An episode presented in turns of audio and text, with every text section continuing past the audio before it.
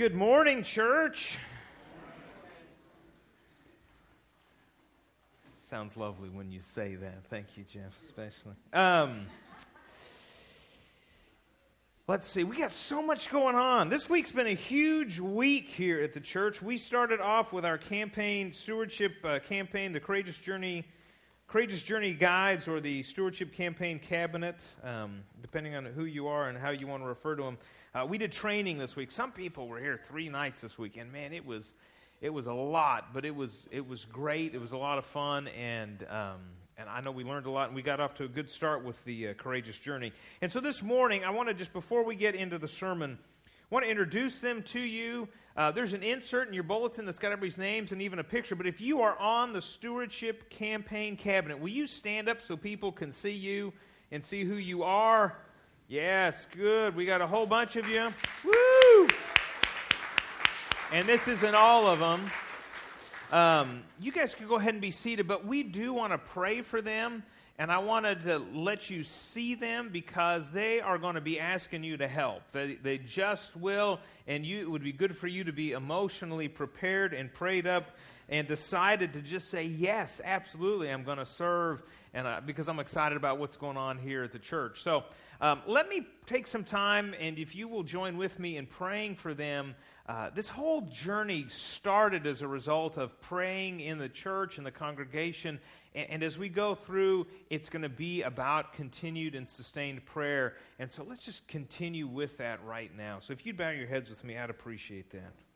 Gracious Lord, I thank you for each and every individual who has uh, volunteered to serve within our campaign cabinet as a courageous journey guide. And Lord, we pray for them as they start into uh, a bit of a marathon of ministry from now until about April and May. And Lord, I just thank you for their willingness to be a part of this. Father, I, pray for them, for their families, for their marriages, that you would strengthen them, that they would uh, find this very rewarding as they serve you in a new and, and different capacity, and that you would bless them. Lord, bless the church. Bless this entire journey that we're taking. Uh, Lord, we're, we're doing this for you. We really want you to be glorified in it. So, uh, Lord, direct eh, all of our steps and all of our words as we go. And Lord, open up our own hearts uh, and our own minds to being willing to serve and partner uh, in this courageous journey, however you would lead each of us individually to do that. We pray this in the name of Jesus. Amen. And I'd love for you to keep praying uh, for them throughout this. Uh, that's why we gave you their names there in in the bulletin. All right, we are continuing on committed families. One hour, 168 hours in a week. This one hour in church, this one hour committed to God. Not quite enough to make a committed disciple out of our children. Not quite enough to make a committed marriage. Not quite enough uh, to, to make ourselves as committed disciples to God. It's going to take a little bit more.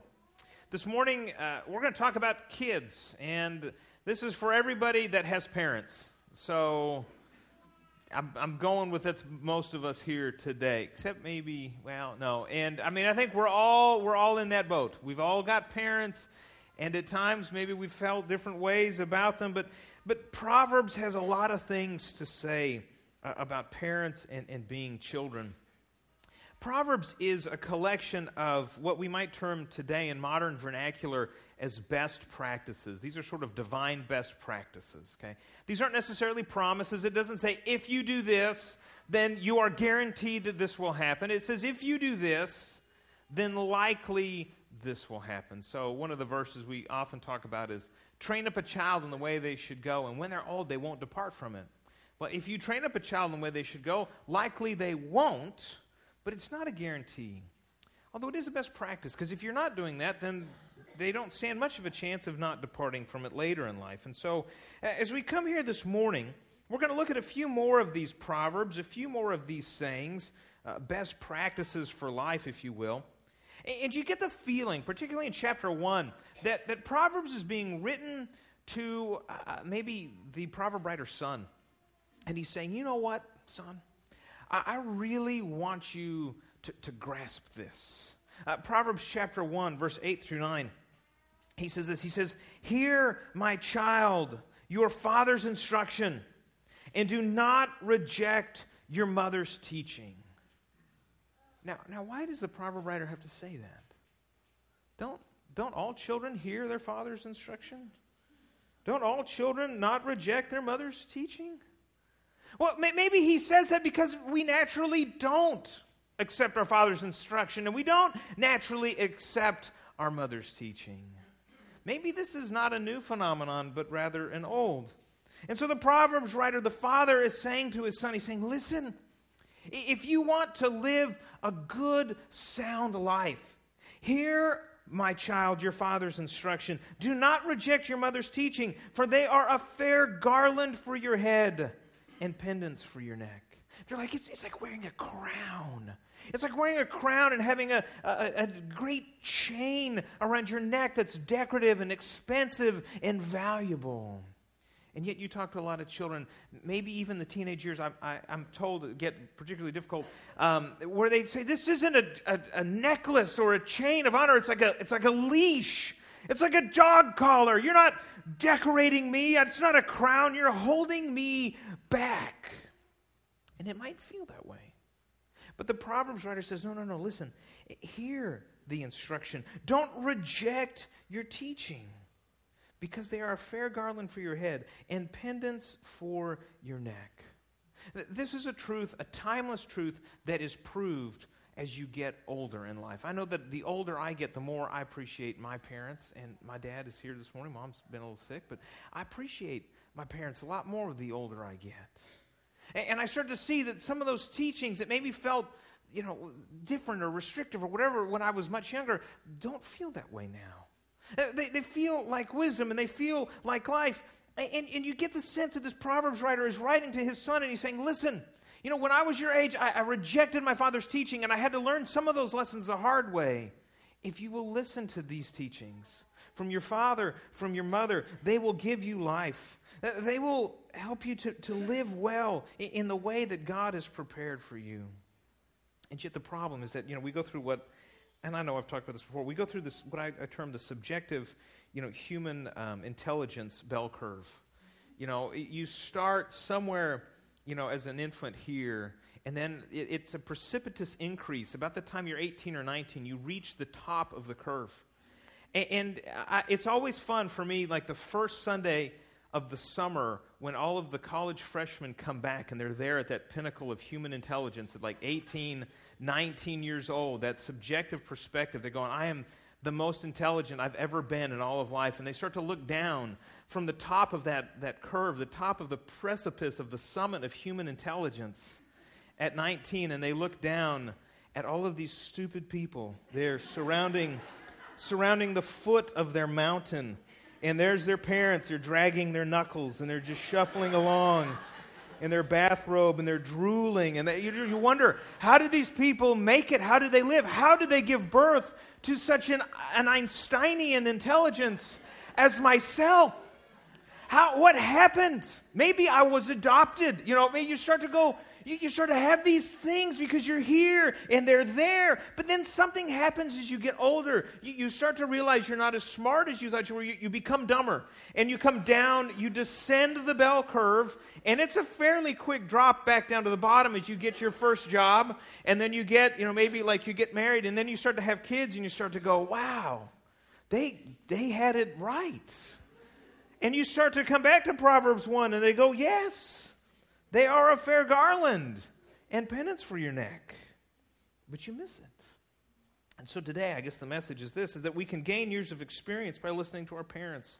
And so I want to talk to all of the kids, big and little and young and old together. And I want to use Proverbs 23, 22 through 25 as, as a guide for our, our thoughts this morning. Here's the verse it says, Listen to your father who begot you, and do not despise your mother when she's old. Buy truth and do not sell it. Buy wisdom, instruction, and understanding. The father of the righteous will greatly rejoice. He who begets a, son, a wise son will be glad in him. Let your father and mother be glad. Let her who bore you rejoice. We see here uh, essentially three movements uh, of what I think are probably normal human experience. The first is where we listen to our parents. The second is where we start to seek truth and wisdom for ourselves. And then the last part is where we live righteously rewarded. But that first part there is to listen.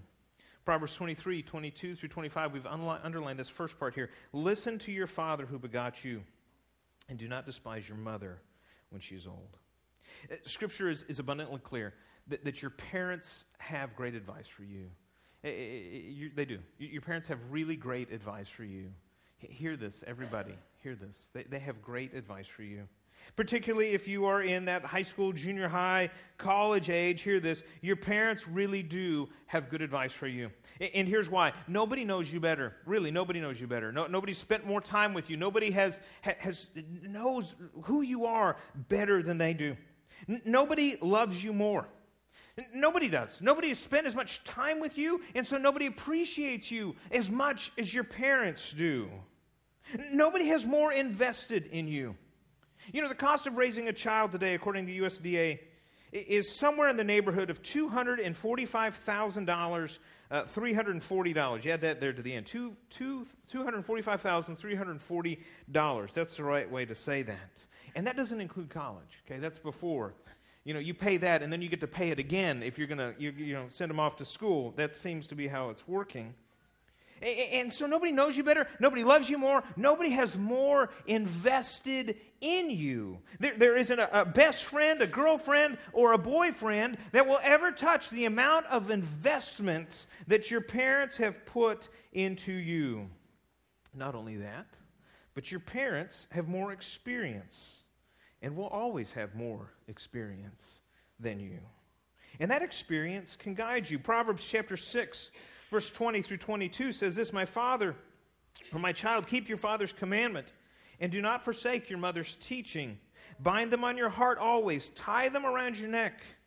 Well, what happens if I take my parents' instruction, their experience with me? Well, the proverb says this When you walk, they will lead you. When you lie down, they will watch over you. And when you awake, they will talk with you. In other words, if we take to heart our parents' experience and teaching, then they will guide us as we make our own decisions and choices in life. Now, I know that some of you are here and you're thinking, you know, I, I heard that first part, Proverbs 1, parents' teaching is a fair garland. And, and you're going, you know, that's, that's maybe generally true, but it's not true of my parents. You know, I, have my parents were difficult. They, they weren't Christ followers, or maybe maybe you had a parent who was just plain evil. And, and unfortunately, in the world we live in, we know that that's the case. And, and so, what do we do when there's a parent whose instruction is not a, a fair garland? Well, first and foremost, we have to examine their word with God's word and then learn from their experience. Because not all parents will lead you closer to Christ or, or closer to truth. Kyle Idleman, in, in their video series, um, Not a Fan, tells the story, and I know some of you have been through it, so you might remember uh, he recounts getting a call from a man uh, who said his mother wanted to meet him. And, and Kyle had been working with this guy and, and praying with this guy and discipling this guy, and he'd known what a radical change this man's life had taken. He'd, this guy had been in some really dark stuff and really self destructive kinds of behavior, and his life was just really a mess. And he'd come into the church and he'd received Jesus, and now he was gung ho, and he was in a Bible study, and he was serving in a men's service group, and, and he was even you know, tithing to the church and all this kind of stuff, and, and he was just gung ho for Jesus. And so he anticipated that this man's mother was going to say to him, say, Man, you know, what a great thing you, you and your church have done for my son. But, but when they get together with this man's mother, she looks at Kyle and she says, I need you to tell my son that Scripture teaches mediocrity, you know, or, or um, moderation in all things. You know, because he doesn't have to be sold out to Jesus like this. You know, a little religion's good, but this is just too much. And Kyle said that he got rather angry as he started to think about it. He said, You know, no, I, I can't tell him that Scripture says moderation in all things because it doesn't it says that if you want to follow after me, you've got to take up your cross and, and lay down your life and follow me. So it's really an all or nothing kind of proposition. There are instances where, where God's word and perhaps the word of a parent is going to disagree. And at that point, we do realize that parents don't have the final word on truth. That position belongs to God and His word only. And so, I guess in those instances, what we're left to do is to examine their advice and their experience, perhaps, and learn from that. Learn from that, from their wisdom or the wisdom of God's Word applied to their life. And either way, you'll be blessed. because you can gain years of experience by listening to your parents, watching their example, and then comparing that with the truth that is found in Scripture. So that's part one there, is to listen. The, the second part is this, is that at some point, listening to our parents isn't enough. We've then got to decide we're going to seek God's truth for ourselves. Proverbs 23, 22 through 25 continues. It says, Buy truth and do not sell it. Buy wisdom, instruction, and understanding a, a good summary of this lifelong learning process is in Proverbs chapter 2, verse 1 through 5, where it's written, My child, if you accept my words and treasure up my commandments within you, making your ear attentive to wisdom and inclining your heart to understanding, if you indeed cry out for insight and raise your voice for understanding, if you seek for it like silver and search for it as for hidden treasure, then you will understand the fear of the Lord and find the knowledge of God. The Proverbs writer is pretty clear. He says, Listen, if you seek God, if you seek His truth, if you seek wisdom, you will find it. God isn't going to hide it from you. God isn't going to make you do more than you need, but you have to seek for it with everything. And at some point, we have to make that decision that we're going to, you know, we're going to continue to listen, but we're going to start to search for God's deep truth for ourselves. And when we come to that, it's going to be a lot like this. We're going to have to cry out for insight. We're going to have to strain our ear and train our ear to listen for the truth of God. Because there's a lot of information in the world and a, a, surprisingly smaller amount of insight and wisdom. You know, I wrestle with this myself because there's so much information in the world we live in today. There's so much information.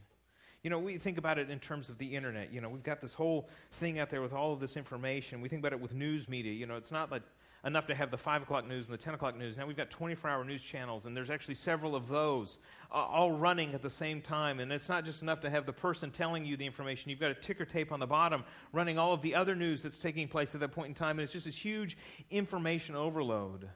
It's not just in media, it's even in like the grocery store. You know, in 1976, you know how many items the average grocery store stocked? 9,000 items was all any average grocery store stocked. Now there are 40,000 different kinds of items. 40,000 different kinds of items. This means that if you want to buy, say, a can of beans, you go to the bean aisle. You know, there's a bean aisle. And there are several kinds of beans you can get, and then there's several brands of those beans. And you can get them in cans, or you can get them in bags, or you can get them pre made, mixed together, or, you know, reconstituted or frozen. I mean, there's a, a bazillion choices. And so if you're going to just come out with like one thing, you've got to reject 39,999 other things to get the one. And that's how it is. There's all of these options, and there's all of these offerings, and there's all of this information. If you want to know something about something you don't know, you don't go home and look it up in an encyclopedia. You, kids, you, you may not believe this. You used to be able to call the library and talk to the reference librarian and ask questions. It was like the, the precursor to Google. You would call them up and say, What do you know? And they would tell you. They would. They would really used to tell you these things. They, they might still. I think they've all gone bankrupt. But, anyways. You know, nowadays, if you want to know something, you look for it up on Wikipedia or Google, and all of a sudden we feel like we're experts. We know everything because we read the article on, you know, about.com, and that makes us like a pro. You know, you think about like buying a car, right? Buying a car. You're going to buy a car. And so, so instead of talking to your parents, getting advice from them, you say, you know what, I'm going to figure out all I need to know about buying a car online. And so you type in buying a new car, and you've got, you know, 100 blogs there about how you can buy a car and 10 easy steps outsmarting the, the salesman game. And then you get on, you get on Kelley Blue Book and, and cars.com and Auto Buy Trader and all these other websites. And, and you even, you know, get a subscription to Consumer Reports. And so you know the, the value and the model and all these things. And you have a, a bunch of information. And you feel thoroughly equipped to buy a car. Now, it, that sounds really great, but if you go ask your parents, say, hey, what kind of car should I buy? Their, their, their information is going to be a little bit shorter, but it's going to be a lot wiser. They might say something like this well, well, how much can you afford? Well, then maybe you should set a budget based on that. And then find yourself the car with the lowest miles for the price. Well, that's not nearly as exciting as looking on cars.com and, you know, consumer reports, but that might be a whole lot wiser. Where do you get this information? By people that have traveled the path ahead of you. And yet we don't like that. But we need it. We need wisdom because it guides our experience, and hopefully, wisdom alters our choices because our choices and our actions and our decisions will eventually define who we are in society. Proverbs 20:11 says this, even children make themselves known by their act, whether what they do is pure and right. Proverbs says this, you know, for a little while you're going to be known as your parents' kid, but at some point in time they're going to say, no, I know them by their actions. I know them by their decisions, by their choices.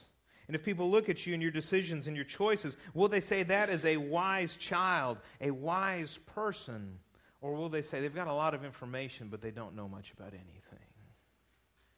We've got to make good, wise choices. Wisdom secures your place in society. You might be born into some sort of privilege, but Proverbs makes it clear that a slave who deals wisely will rule over a child who acts shamefully and will share the inheritance as one of the family. If your actions define you as foolish, whatever advantage you had to start out with will be gone rather quickly. And yet, despite whatever disadvantage you're born into, if you act wisely, you can overcome those things. How do we get that kind of wisdom and experience? Well, we search for it and we listen to people who have traveled the path we want to travel. Um, I, I, live out of town. Most of you know that. And I live on a, a country two lane road. It's pretty busy. And we have people over to our house from time to time. And it's funny because whenever people come to our house, I always like to give them directions. Because GPS puts you about a mile down the road from our house. And so I'll talk to people and they'll say, hey, you're going to come to our house? And they'll be, yeah, we're going to come. And I'll say, hey, let me give you directions. And they'll say, no, no, no, I, I got GPS, I'm good. I, I know that. I, I know you got GPS and I know it's going to get you close. But let me tell you, GPS doesn't get you to my house, it gets you close, but not there. So just let me give you directions real quick. And so I'll give them directions, and it's not normally real long, it's pretty short, but I can always tell who listened, who didn't. Because I usually know what car they're driving, and I'll sit on my front porch and I'll see them about the time they're supposed to come, just go, just drive right past. And, and I, you can start your watch. It's about four minutes. They get down the road, and then they turn around, and they usually come back and pass it one more time. And then generally, I'll get a phone call, and they'll say, um, you know, I, am having a hard time finding your house. Did you follow my instructions? Well, I wasn't really listening when you said that because I, you know, I got, I got GPS, and um, I thought I would find your house. See, that's how we like to work, right? We, I can do it myself. I can figure it out on my own. I can do all this myself. I, I, can, I, I, don't need your help. I don't need anybody's help. I don't need to know. You know, I live at the house, okay? I'm going there at least once a day, okay? I'm going and I'm coming back. I know real, like, of all the things I'm an expert in, I'm an expert on where I live. Okay? I really know that better than any of you, except my wife. She can get there better than I can. I mean, I, I really am. I'm an expert. But yet we reject that. We're like, no, no, no. I got this. I'm going to do it myself. And, and Proverbs is so clear. Listen, you can do it yourself, but wouldn't it be better if you learned from somebody else's experience? That's the key. We've got to listen to our parents' advice. We've got to seek the truth. If we do these things, we will live righteously rewarded. Proverbs chapter 23 uh, 22 through 25 at the end, it says this The father of the righteous will rejoice greatly. Why is that? Because a father rejoices when their, their child is seeking God and living in a healthy and productive way. And you know what? If they're happy, that means that you are living a, a life of happiness as well. And, and, so let's, let's try to live this way. The father of the righteous will greatly rejoice. He who begets a wise son will be glad in him. Let your father and mother be glad. Let her who bore you rejoice. Proverbs 2 echoes the same thing. Uh, right after uh, we're challenged to listen to our parents' instruction and cry out for insight, this is sort of the summary. It says, For the Lord gives wisdom. From his mouth comes knowledge and understanding. He stores up sound wisdom for the upright. He is a shield to those who walk blamelessly, guarding the paths of justice and preserving the way of his faithful ones. Then you will understand righteousness and justice and equity and every good path. For wisdom will come into your heart, and knowledge will be pleasant to your soul. Prudence will watch over you, and understanding will guard you. You know, I, I wish I could tell you that there are six easy steps to successful life in Christ, that there's six easy steps to wisdom, that there are six, you know, foolproof life hacks to being able uh, to, to display, you know, productivity and righteousness. But, but it doesn't work like that. Scripture is pretty clear that there's a narrow way and it's a difficult way, and that there's few that find it. Proverbs echoes this. Proverbs 28, verse 7 says this Those who keep the law are wise children, but companions of gluttons shame their parents. In other words, those that follow the law, follow the rules, follow God's teaching, and say, you know what, I'm going to adopt God's law into my life because I know that's the best way for me to live. And I know that's the way that honors God and helps me to be productive and helps me to, to, to be somebody that finds the fullness of life.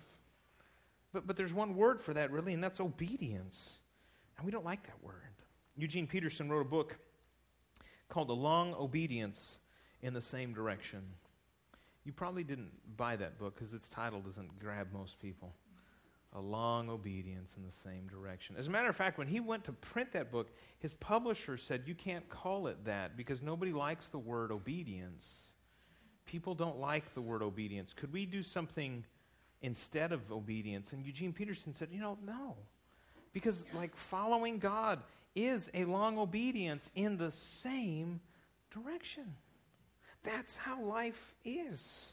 Things like obedience and submission and integrity are exactly what lead to success in life. Proverbs 15:5 says this, a fool despises parents' instruction, but the one who seeds admonition is prudent. Listening to your parents not only gives you greater joy in life, but it brings them joy as well. Proverbs 15:20 is our last verse here. says a wise child makes glad makes a glad father, but the foolish despise their mothers. Friends, if we want to be wise, let's borrow from other people's wisdom. Let's borrow from other people's experience and gain years of experience simply by listening, not having to live the hard way.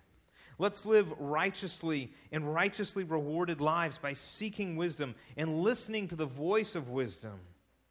And let us be glad as we walk along God's narrow way together. And kids, this is free advice, and I've said this before and I'll say it again. One of the best ways you can make your parents' day is simply by asking this question Mom, Dad, can I have your advice on this? Seriously, try it today. There is nothing that warms a parent's heart more than being asked by their child for insight. Saying, I, I want to know what's right. What do you think about this? And let me tell you, one of the best ways that parents can help, especially younger people, is by helping them understand other people. You know, people call them, come in all shapes and sizes. Some look good and some sound good, but really aren't. And, you know, parents, having walked that path of life, probably have a little more experience in dealing with people than others. And so that's what this week's Family Challenge is about. You've got a hyperlink there in your uh, handout there for committed families, this week's challenge. And uh, this week's challenge involves uh, floating diet sodas and sinking regular sodas. It's, it's a lot of fun. I will tell you, it works, except for some reason, the Dr. Pepper I tried did not sink like it was supposed to. So just, uh, you know, we want to all have success in this. And uh, so don't try it with Dr. Pepper. There you go. That's, that's the only caveat I wanted to put in there. But you try this out, and it's provide you a great opportunity to have discussion with your kids. I've enjoyed these. I've enjoyed these uh, challenges with my family. I hope you have uh, yours. Uh, but, but really, you know, uh, the older I get, the more I appreciate my parents. As I make sacrifices for my children, I realize the sacrifices that my parents made for me, and I'm incredibly grateful. And as I travel the road of life, you know, I appreciate the lessons that I've learned from them and still continue to learn from them. And so I would challenge you, whether it's your parents or what, maybe your parents are gone, you say, you know what, I've got somebody that's like a spiritual father or a spiritual mother to me. That's great. Wh- whoever it is and however you do it, let us gain years of experience by listening to our parents, even if it's our spiritual parents. And if we do, I, I guarantee you that our life, as we walk down that path together, will be far easier from their experience. Let's pray. Gracious Lord, we thank you for the way that you help us by, by giving each other's experience to share. Lord, I, I do thank you for the experience of those, including my parents, who poured into me and helped me to find out things a much easier way than having to make poor choices myself. And Lord, this morning, as there are people here who are struggling with all sorts of things, Lord, whether it's a difficult relationship with their parents. Lord, for them, I pray that you would help them to apply your word uh, to their lives and gain knowledge and wisdom from their experience. Lord, for others who perhaps maybe shut out or rejected their parents but uh, need to make some sort of reconciliation, I pray you give them the courage to do that.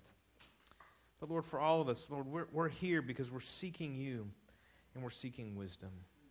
And so, Lord, would you at least honor that this morning as we seek you? You tell us that those who seek will find. And so, Lord, may that be true today. We ask these things in the name of Jesus. Amen. This morning we come to our time of decision, and uh, I just I'll let you know that we've got several families who intend to join the church this morning, and we'll be coming forward to do that as we sing this song. And perhaps that's you. Perhaps you're saying, you know what?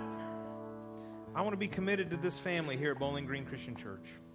If that's you, we'd love for you to come forward to make a confession that you believe that Jesus Christ is the Son of God and if that's you, we'd love to welcome you into this fellowship. Others of you have never received Jesus. You've never been baptized into his name, and, and you're saying, you know, I need to receive Christ. It's hard to have a committed family if I'm not committed to Jesus. And that's a decision you need to make this morning. Whatever it is, we'd love for you to come forward, make that decision. And if that's not you, let's sing this song and worship as we prepare to come to the table together. Please be standing as we sing.